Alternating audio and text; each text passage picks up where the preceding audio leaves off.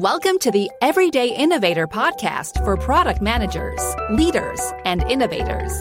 Your host is Chad McAllister, helping you become a product master. Listen and get ready for higher performance, for the doctor is in. Hi, this is Chad, and this is where product leaders and managers become product masters. That has been our purpose from the very beginning of this podcast, 6 years now, and that is also why I'm changing the name of the podcast to Product Masters Now. Now, you don't need to do anything different to keep listening, but I want you to know the name change is coming in a few weeks, and it will show up differently in your podcast player, not as The Everyday Innovator, but as Product Masters Now. And if your player is like mine, it probably lists the podcast in alphabetical order, and so you'll see it down lower on the list under the P's instead of near where the E's are now. The logo will look the same, so it should be easy to find. Just the name is changing, Product Masters Now. Now, about this episode, how much do you think about the user experience of your products? The entire user experience? I know I've put my focus in one area and neglected other aspects of the user experience. For example, the functional experience with the product, while perhaps ignoring the onboarding aspect or the customer service aspect. Even if you argue that such areas are someone else's responsibilities, I believe you as the product manager have important insights for improving these areas. Our guest, Elizabeth Ferrao, has a practical framework for quickly evaluating UX called First Time UX, or FTUX, which is an acronym for a four-step process. She'll take us through the steps and also an example so we can understand how to apply the framework. Elizabeth is the founder of Product Mindset, a product consultancy focused on first-time UX and onboarding. And remember, if you hear anything that Elizabeth shares that you want to go back to, or for you to share with a colleague, use the detailed notes that we write for you. They are a summary of everything we discuss, and you'll find them at theeverydayinnovator.com/322. Also, in that same place, you'll find a one-page action guide to help you put Elizabeth's insights into action today. Now, to the discussion. Elizabeth, thank you so much for joining the Everyday Innovator podcast. Thanks so much for having me, Chad. So it's wintertime for us now as we're recording. I think we're both in cold places, right? You're upstate New York and I'm in Colorado, and we have some snow on the ground. How about you? It actually, there were like 4 or 6 inches just 2 days ago. Now it's now there's no snow on the ground. So I think we're definitely very fluctuating. Nice to have the sun to take care of that. And that's often how it is in Colorado. It doesn't stick around long. So we're going to be talking about user experience, UX, and your focus on really experience in UX. And you tend to be a product person that looks at that. Tell us about how you got there and really what your emphasis in UX is. I have been a product manager, enterprise, startup, nonprofit. Like, I've done the whole gamut. And I noticed that I was always being hired for onboarding, for getting people into the funnel, doing the top level onboarding experience. So for example, when I worked at American Express, my product was selling a developer inner source library, and I was trying to get other developers from other departments to use my library. So it was all about the user experience of how can a developer from a different department just immediately fork it and use our APIs and get started. And I have been thinking about, how do we get started? What is the first time user experience for developer experiences, for platforms, for products, for apps, and realizing what a massive clinch point this is. As I look deeper into this, I see the stats on mobile app drop. For example, 77% of mobile users drop an app, download the app, we'll try using it, and then we'll never go back after 72 hours. That means all the money you're spending on customer acquisition cost, on actually getting people to come through your funnel and giving them a little bit of promotional credit, 77% of your users are not coming back after 3 days. And I was like, whoa, this is crazy amounts of money being spent on a leaky funnel. How do we make sure that the funnel isn't leaky? How do we make sure that the first time user experience is fantastic and hits a pain point and has some immediate value that keeps them coming back? We're not just another app. We are the app that does X, and to create that little memory in their mind. I like that you went through that, right? And I think we have all had that experience that there was some app we needed. We went, maybe searched the store, found something that was highly rated, right? And downloaded it, tried it out. The last time I did this, because I try not to keep too many apps on my phone, I have way too many as it is, but was a tool to automatically track mileage, right? So as I'm driving around, doesn't happen as much right now, but I used to more, track my business mileage for me. And I found the highly rated app, downloaded it, and I did what you just described. Like, okay, I'm not really sure what all it wants me to do. This seems to be a little more involved. I just want something automatically that connected GPS and did stuff, right? And so I never went back. And a month later, I had the same need and I downloaded something else and it was a better experience. And I still use that one. And it's like, it happens to us all the time, right? Like there's 60 to 90 phones on average in everyone's smartphone, and 97% of your time on your phone is spent on your top 3 apps. Mm-hmm. You know, your top 10 apps will get some exorbitant amount of your time. And then everyone else, the 50 to 90 other apps that you've downloaded, what do you need them for? All right. So we're going to talk through your approach to this. And you described it a moment ago. You said, you know, the first time kind of experience with this. And for product managers, if we're doing software products, this is going to be easy to relate to because we care about that customer experience. We want them to use what we're doing and find value in it. But we'll be, I think, make some connections to other kinds of products as well, where this applies really in just helping the user have value, even if it's a physical product, consumer goods, anything else. So you refer to this as first-time UX, right? What is this thing? FTUX, first-time user experience. So I think as what is the experience as I'm just coming onto a product, a platform, a physical products have this experience all the time. Hey, we pick up an orange juice bottle at a grocery store. Well, what does that orange juice bottle give us? How is that different from Tropicana, from all these other brands? And so the first time user experience, yes, exactly, Chad, like, you know, physical products, digital products, but I think the drop-off for digital is just so high. It's also very measurable, right? We can tell when people are dropping off within our quantitative analytics because we can tell our bounce rate, we can tell why they're dropping off, what they're looking at, and so all of that. I'm taking a quick break to address a question that I get asked sometimes, which is, how can I keep doing this podcast? As they know that it takes time and money. Basically, they're asking, how does this podcast pay for itself? If you're a longtime listener, you know that I started this podcast to have these valuable discussions with fascinating people and to share those insights that they share with you and the product management community. Over time, listeners contacted me about how else I could help them, so I started answering that question during each episode, which is what I'm going to do now. How else I can help you, which is also how I pay for this podcast, is through the training that I offer. Individual product managers will find self-paced options available to accelerate your path to product master. They are aligned with professional certification, and you'll find the details at theeverydayinnovator.com/certification. For groups, I provide the groundbreaking RPM experience, the Rapid Product Mastery Experience, which is designed as a virtual system that meets 75 minutes a week for 9 weeks, resulting in high-performing product teams and product managers. It is a unique experience, creating actual behavior change that goes beyond learning and really does create higher performance. If you have a group of product professionals or a product team, you need the RPM experience. Get details at theeverydayinnovator.com/RPM. Now, let's talk with Elizabeth more. So, first-time UX, and you have an actual system for evaluating this, right? Kind of thinking about what that experience is like.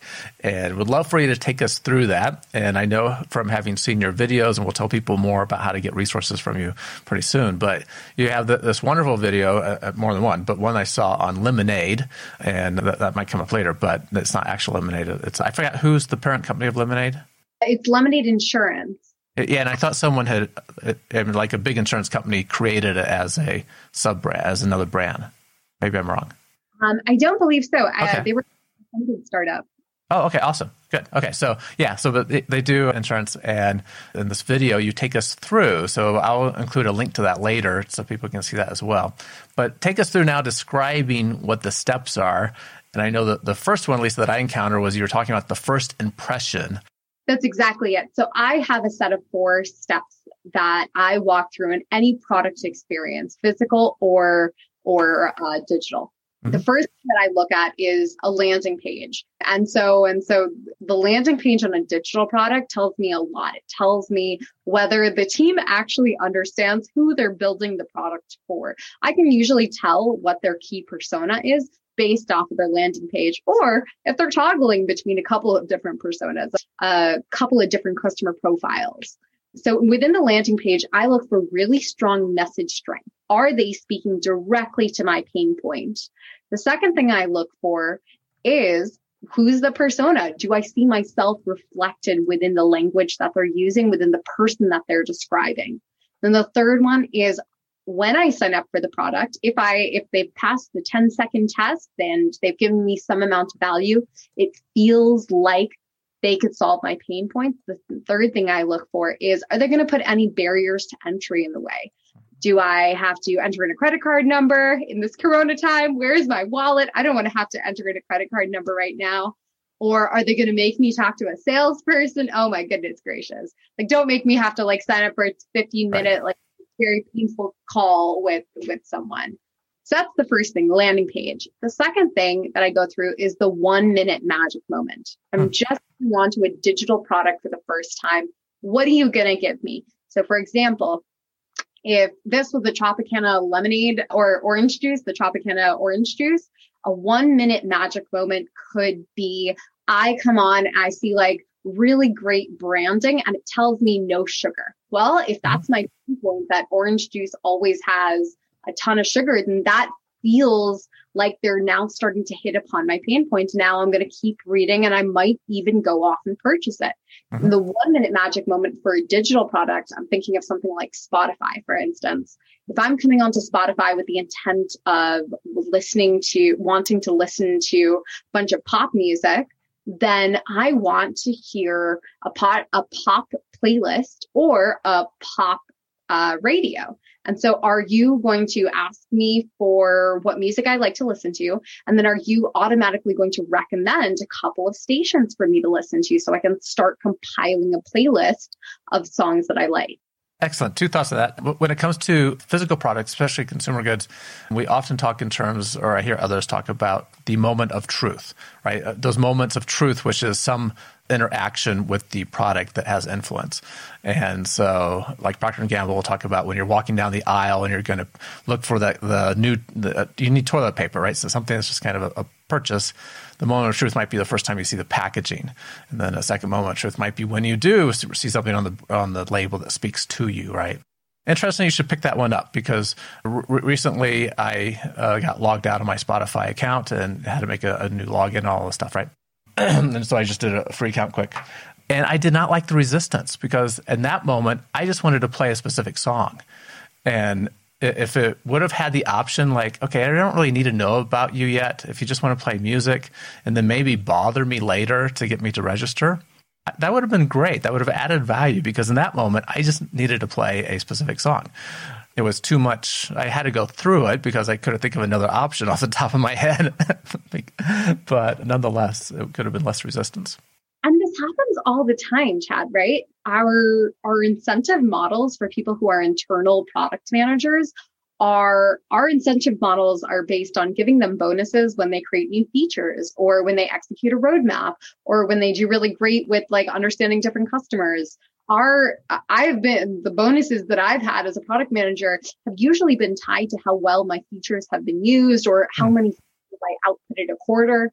But if I'm a product manager and my role is to understand the role of super users, the people who are day in, day out using that product, then it's really, really hard for me to take my head up and work on the first time user experience because I am so entrenched in satisfying my super fans and creating for my super fans. You just can't do it.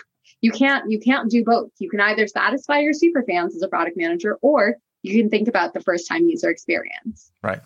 And I think we overlook that some of the time, right? What that first encounter is, as you said, because we're caught up in how we're creating more value for our customers, for our users.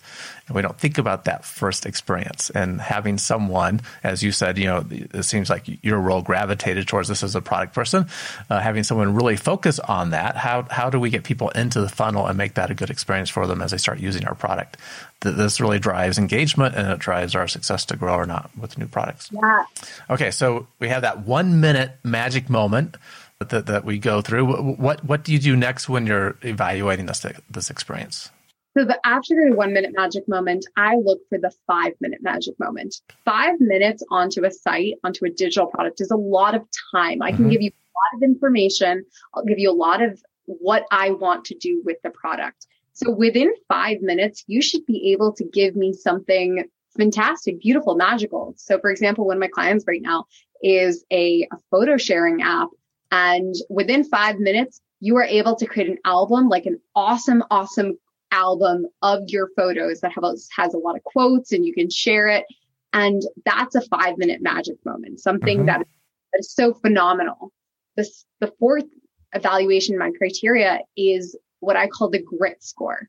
So the grit score is based off of, in the summertime, I read the book Grit by Angela Duckworth. And she talks about what makes a gritty person. You know, how do you do that balance between someone who is exploring, who wants to try out a bunch of different subjects, a bunch of different careers, and then someone who stays with one career for not only years, but decades and dedicates themselves to that craft, that art for decades. And I'm like, oh, that's so fascinating. How do I make, as a product person, how do I make a gritty user? Someone who sticks with me through the bugs that they encounter, through all the hiccups that they have with customer service. How do I set up customers to be gritty with me, to stay with me during their product journey? So those are my four evaluation criteria: landing page, 1 minute magic moment, 5 minute magic moment. And then finally, the grit score. How gritty do you have to be to understand the product and to keep using it, to convert from a free user to a paid user? So more on the grit score. So in this first time user UX evaluation, when you're having that first encounter, maybe with the app, right? That was our context before. And you've gone through the 1 minute moment and you've stuck with it and you're getting a little bit of value and you're 5 minutes and like, okay, you know, and in your example, the photo sharing, like, wow, I have this really cool album that I am looking forward to sharing with my friends now, right? How do you actually judge the grit score? What's the score itself? I don't know if you do like a 0 to 100 scale. What are the elements that you put in this? Yeah, it's 1 through 10, and the lower your grit score is means that you don't need to be very gritty to understand the product. So, for example, for the Lemonade that you had brought up before, Lemonade Insurance, I found their questionnaire so easy. I did it in 90 seconds. I timed myself. I did it in 90 seconds. And I felt such a magic moment at being given a quote for home insurance, which is so frustrating. I felt such magic at that my grit score was 1. It was the lowest it had ever been. And that was because I, as a user, did not need to be gritty. I did not need to spend tons of time understanding the product. I just needed to spend 90 seconds and then spend an extra couple minutes understanding what my options were, versus something like Salesforce, where as a sales tool, it's notorious for, you have to put in not only hours worth of effort, you have to put in days, months, years worth of effort to get that product to be usable, not only for yourself, but for your team, your workforce, all the things. Yep, impacts the organization. Okay, so we have that first impression, the 1 minute magic moment, the 5 minute magic moment, a little more interaction. And then overall, you're evaluating, well, how much is this site really asking for someone to stick with it just to get to the end, right? How much grit do they need to hang in there? And maybe somebody to entice them to do that. Whether we want to use Lemonade or your friend's photo sharing, maybe we can go through and just talk through these a little bit more in terms of a context of an example, like that first impression of Lemonade or photo sharing, you know, that says, wow, this is speaking to me. and I'm engaged. Yeah, I'll use Lemonade as an example because I really love the Lemonade Insurance landing page and the entire experience.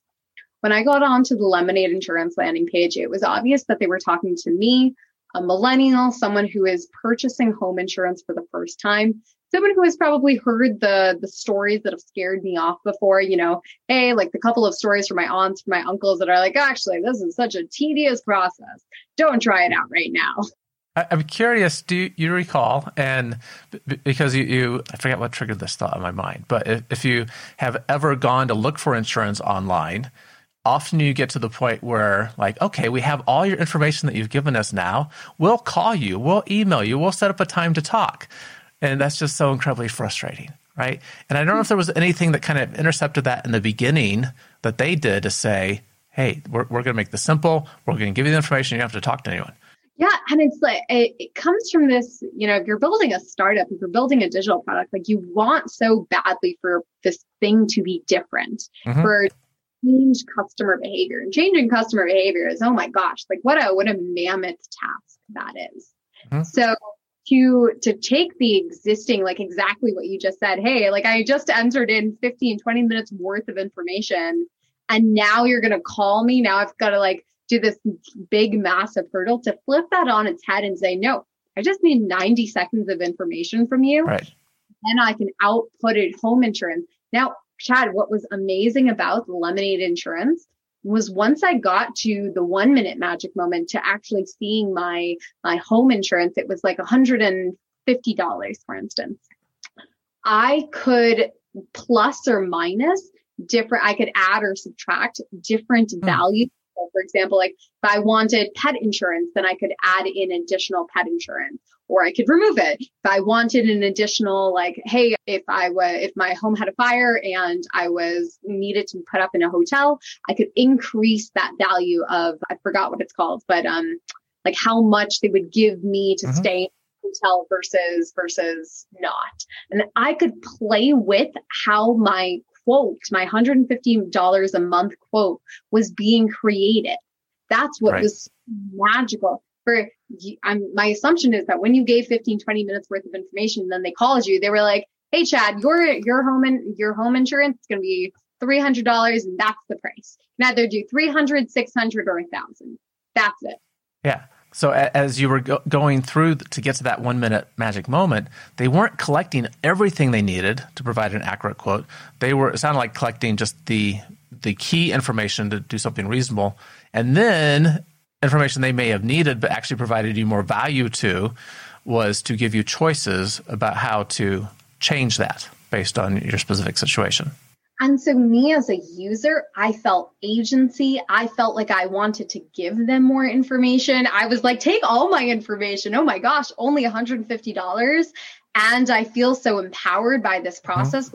Mm-hmm. To be fair, it was 17 questions. It was a lot of questions, but I timed myself. It was 90 seconds. I answered 17 questions in 90 seconds, but I got like a very cheap quote out of this and it was very easy for me to answer the questions. Mm-hmm.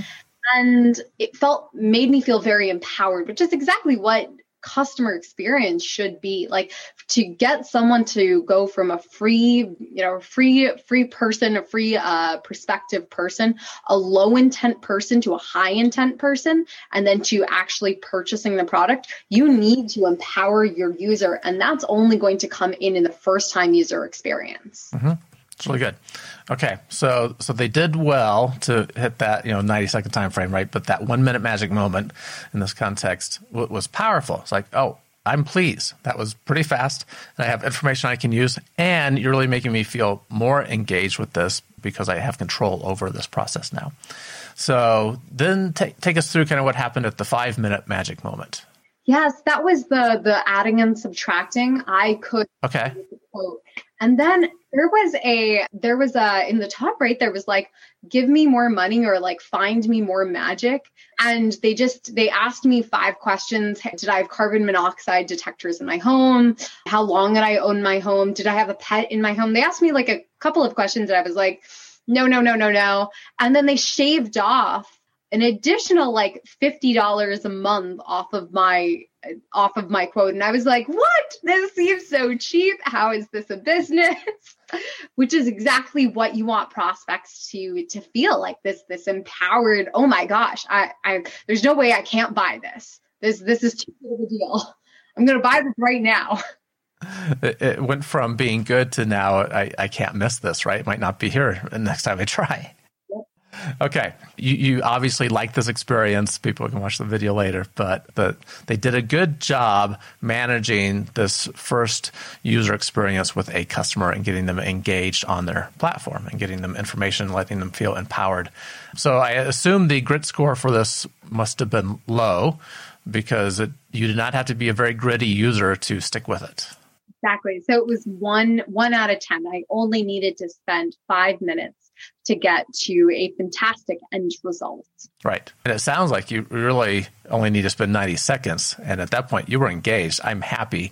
I'm going to see what else that they can do for me, right? Perfect. So, okay.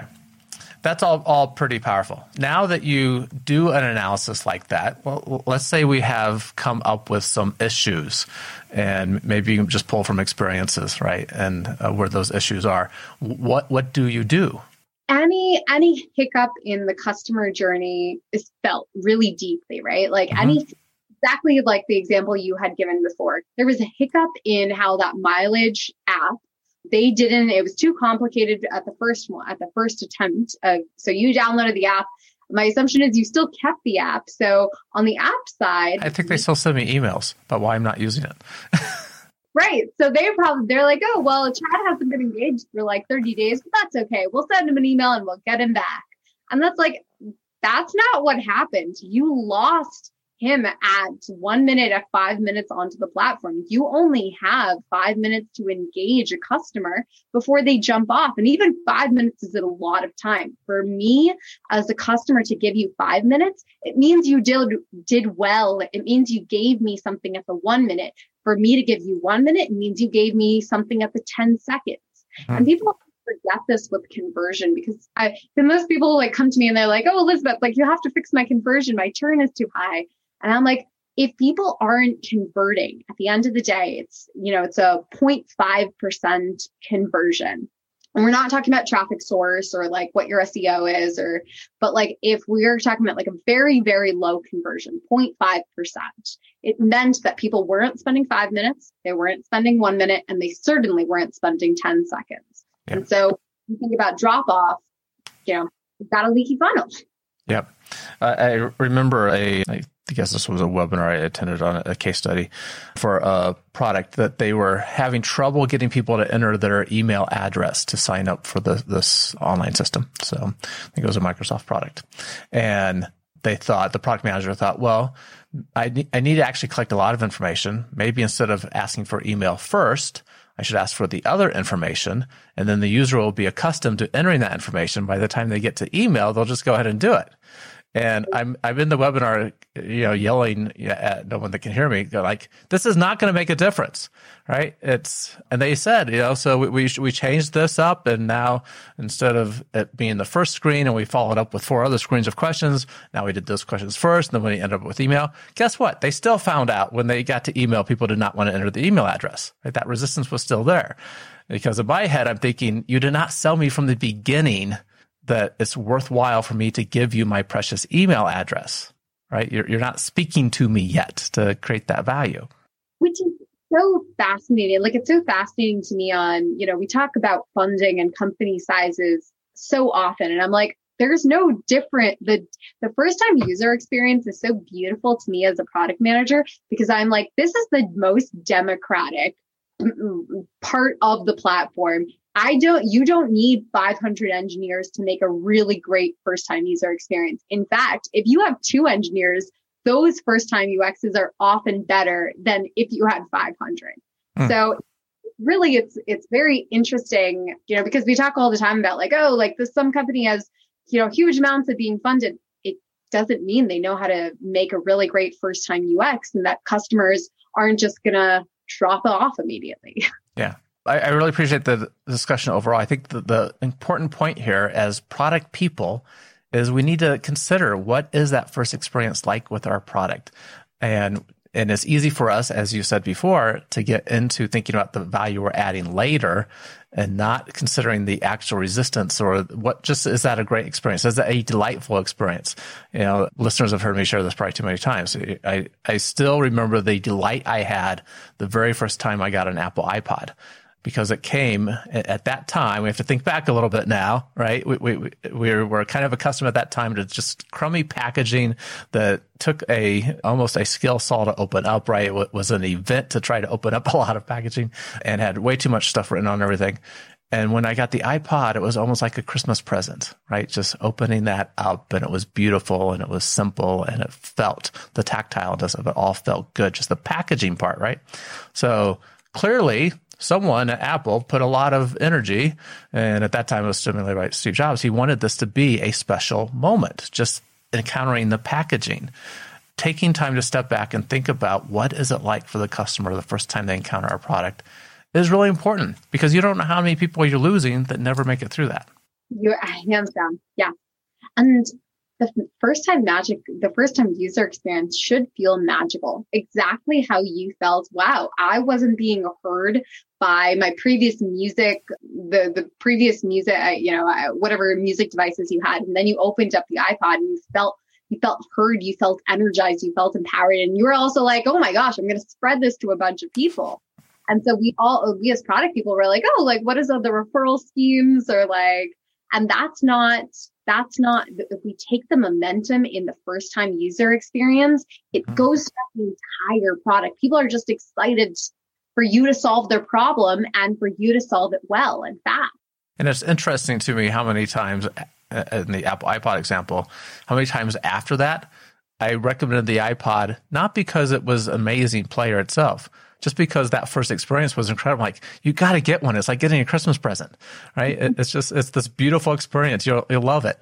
So they thought through that well. Okay, this is wonderful. As listeners know, I love innovation quotes. What do you have for us? And just tell us a little bit about what that means to you. So my quote is, don't be ordinary. Don't be ordinary was a thing that my dad actually said to me. And the way that I think about the quote is two ways. It's, one, what would an ordinary person do and then what would an extraordinary person do? And the way that I think about this is in all of my startup ventures and every time I embark on creating a new product, a new experience, I always think, what would an ordinary person do to launch this product? They would, so for example, we're starting a lemonade stand. What would an ordinary person do? They would get a table, they would put a sign up, and they would wait on a street and say, cool, lemonade for 25 cents. I'll take the 5-10 customers that are walking through this street. What would an extraordinary person do? Well, an extraordinary person would maybe hire a couple of them. They would say, no, we're not going to do it on any random street. We're going to do it in Times Square. Okay, how are we going to generate traffic in Times Square? Because there's so many things going on. Oh, well, I'm going to hire a couple of actors to stand in line for my lemonade stand. And then the actors will just it'll make it feel like the lemonade, like the stand itself is there's something so unique and precious here. Mm-hmm. The lemonade, I can, it will have it's not just lemonade, it's lemonade with a little cayenne or like there's some special twist on it. I always think about what is the difference there between what an ordinary person would do and then what would an extraordinary person do? And then I try to mark out those differences and attempt to do the extraordinary thing. That was good wisdom your dad gave you too, and how it has impacted you, I can tell too. So don't be ordinary. Thank you for sharing that with us. For people that would like to take a look at these videos that you've been doing, talking about the first time UX, and also just make contact with you, learn about other resources you have, what are the best ways to do that? So my website is productmindset.xyz. My content channel where the YouTube videos are is called Product Sins, because I believe it's a sin to waste customers' time. And that's on YouTube. So if you search Product Sins, Lemonade Insurance, that'll definitely pop up. And then I'm on all the channels, the LinkedIn, the Twitter. So if you search my name, Elizabeth Ferrao on LinkedIn, I'm super happy to connect. Excellent. I will put all those links in the show notes to make it easy for people to get to them. Elizabeth, thank you so much for your time and taking us through the importance of first-time user experience. Thanks so much for having me, Chad. Thanks again for listening to The Everyday Innovator, soon to be known as Product Masters Now. Look for that name change coming in a few weeks. This is where product leaders and managers become product masters, gaining practical knowledge, influence, and confidence so you'll create products customers love. Find all the detailed notes of what we discussed with Elizabeth at theeverydayinnovator.com/322. Keep innovating. Thank you for listening to The Everyday Innovator, which teaches product managers to become product masters. For more resources, please visit theeverydayinnovator.com.